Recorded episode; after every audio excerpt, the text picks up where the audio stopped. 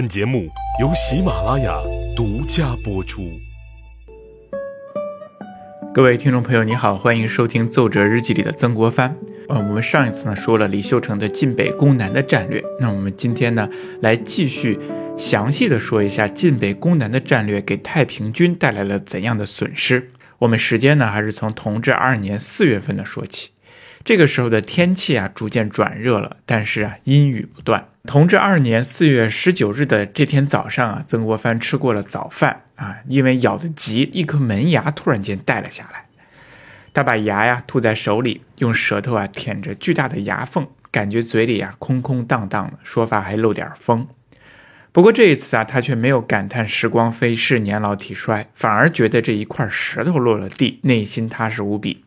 因为这颗牙从去年过生日的时候就开始活动了，啊，松动了。每一次吃饭啊，或者拿筷子的时候啊，都会碰到它，摇摇晃晃，掉又掉不下来，非常的麻烦。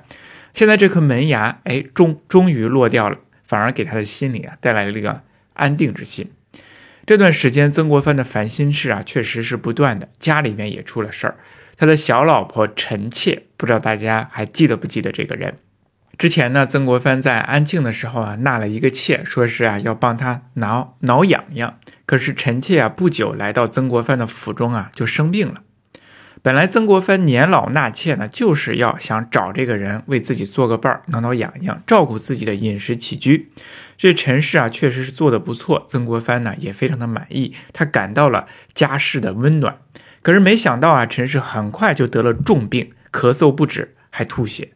那他的母亲呢，也前来照顾他。不久啊，陈氏啊就去世了，曾国藩就非常的很惋惜。总体来说呢，对这个小老婆的评价呢，还相对来说是比较高的啊。不过呀，曾国藩呢，在他的日记当中，并没有对陈氏的笔墨有多少，他更多的心思呢，还是放在军事行动上，因为这个时候的军事形势啊，让他费心劳力。曾国荃在金陵城外的军事行动呢，突然间有了突破。四月二十七号这一天，曾国藩整合十八营，分六路向雨花台的坚垒发起了猛攻。每一路呢，以一营为先锋，另外两营为侧应，竟然一举攻下了雨花台，并且巩固了这个阵地。曾国荃的这一招啊，非常厉害，就像炸开了一声雷一样。城中的天王洪秀全听说之后啊，非常的惊恐，坚守几年的堡垒终于被敌人攻下来了。而在江北的李秀成听说之后呢，也是目瞪口呆。他在天王的催促之下，停止了进北的战略，率军南撤。而李秀成的回撤，却正好撤到了湘军的包围圈当中。李秀成率着十几万的大军，在晋北的长途跋涉当中呢，早已经是精疲力尽了。所过之处呢，全是荒地灾区，没有吃的，没有住的，军队得不到补给，还要受到湘军各种各样的围追堵截。当他要回撤天津的时候啊，对很多太平军的士兵来说是一种解脱。可是他们不知道，就在天津北岸的九福州，湘军呢早就布置下了口袋阵，等着他们。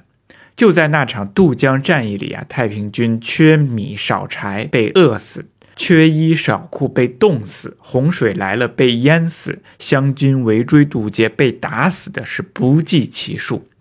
有没有什么史料证据呢？有。这个时候呢，我们引述一个外国人的史料证据，这是一个外国士兵所记述的太平军所遭受的惨状。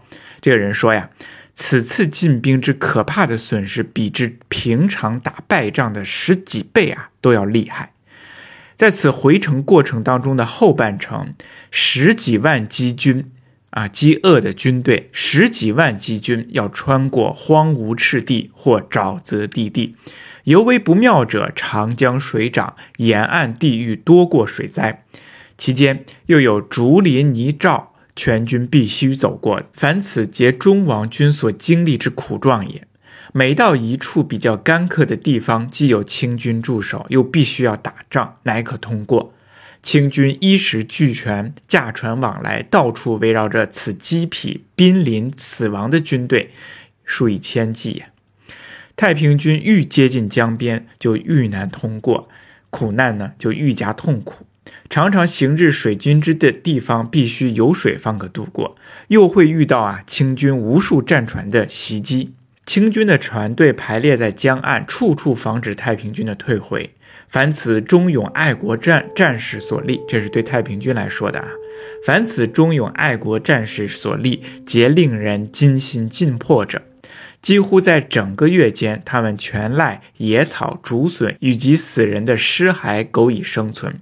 如此，或被敌杀死，或沿途倒闭，或饿死，或溺死者，各以数万计。这是出自于简佑文的《太平天国全史》，我们可以看到啊，太平天国的军队们真的是非常非常的不容易。好不容易他们到达了长江的北岸，而准备从九福州渡江的时候啊，湘军的水师战船早就在这里准备好了，他们乘机炮击九福州的堡垒，准备将九福州的太平军守军和北返的李秀成的军队一同轰击完。那时太平军过江的场景是一种怎样的场景呢？我想啊，就非常像非洲的那种角马大迁徙时途经满是鳄鱼的河流一样，几十万的太平军就像角马似的挤在狭长的江边，后队挤前队，前队被挤下江，任由似鳄鱼一样的湘军水师大快朵颐。湘军的士兵说呀：“凡此惨状，目不忍睹，心不忍思啊。”他在后来的作品当中描述啊，用了这样的几个词语，说死伤枕藉，拥塞前路，后队部队继续蜂拥而前，推之下水，生存者需要从拥塞的死者上挣扎脱身，以下渡船渡江。那李秀成本人在这场混乱当中呢，也是十分堪忧的。幸好啊，他被这个英国人用太平号小轮船运送到天津城当中，眼看着自己的精锐部队啊被消灭，而毫无办法。湘军的水陆两军互相配合，趁着太平军渡江的混乱之机，将长江北岸的江浦和浦口两个重镇都攻克了，顺势又进攻了九福州。九福州位于长江北岸，与金陵北边的仪凤门隔江相望。之所以叫它州，是因为是由河流泥沙冲积而成，位于江水的惊涛急湍当中。洲上啊建有石头城，巨炮层列，对岸还有拦江脊。中关登石垒为犄角之势，还有下游的草鞋夹、下关、七里洲、燕子矶等十几个石垒相互配合，再加上上江中的战船互为机护，所以九福州啊是太平军在长江北岸的重要据点和堡垒，是天津连接江北的重要通道，也是天津与外界水陆联系的重要屏障。那太平军呢，就从这里源源不断的送粮食到天津城当中，才使得天津城在清军几年的围攻之下屹立不倒。这里是太平军的必守之地，也是湘军的必攻之处。曾国藩呢，定下了进攻金陵城的基义，一再给自己的弟弟强调啊，攻下九福州是第一步。他说过这样的一句话，他说：“二浦就是浦口和江浦。”二浦未克之前，不可先攻九福州；九福州未克之前，鲍彭刘不可南渡。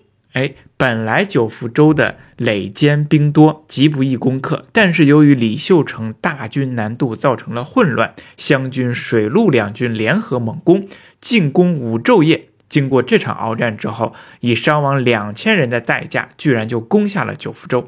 那自此啊，长江北岸尽为湘军所有，长江上下一律肃清。那曾国藩呢，就再也不反对九弟合攻金陵了，而且他积极的调兵遣将，帮助弟弟所辖对金陵的包围圈。在曾国藩的理解当中啊，所谓的合围，实际上就是切断金陵城东的运粮通道，尤其是水陆粮源。他一再告诫自己的弟弟说：“何为之道，总以断水中阶级为第一义。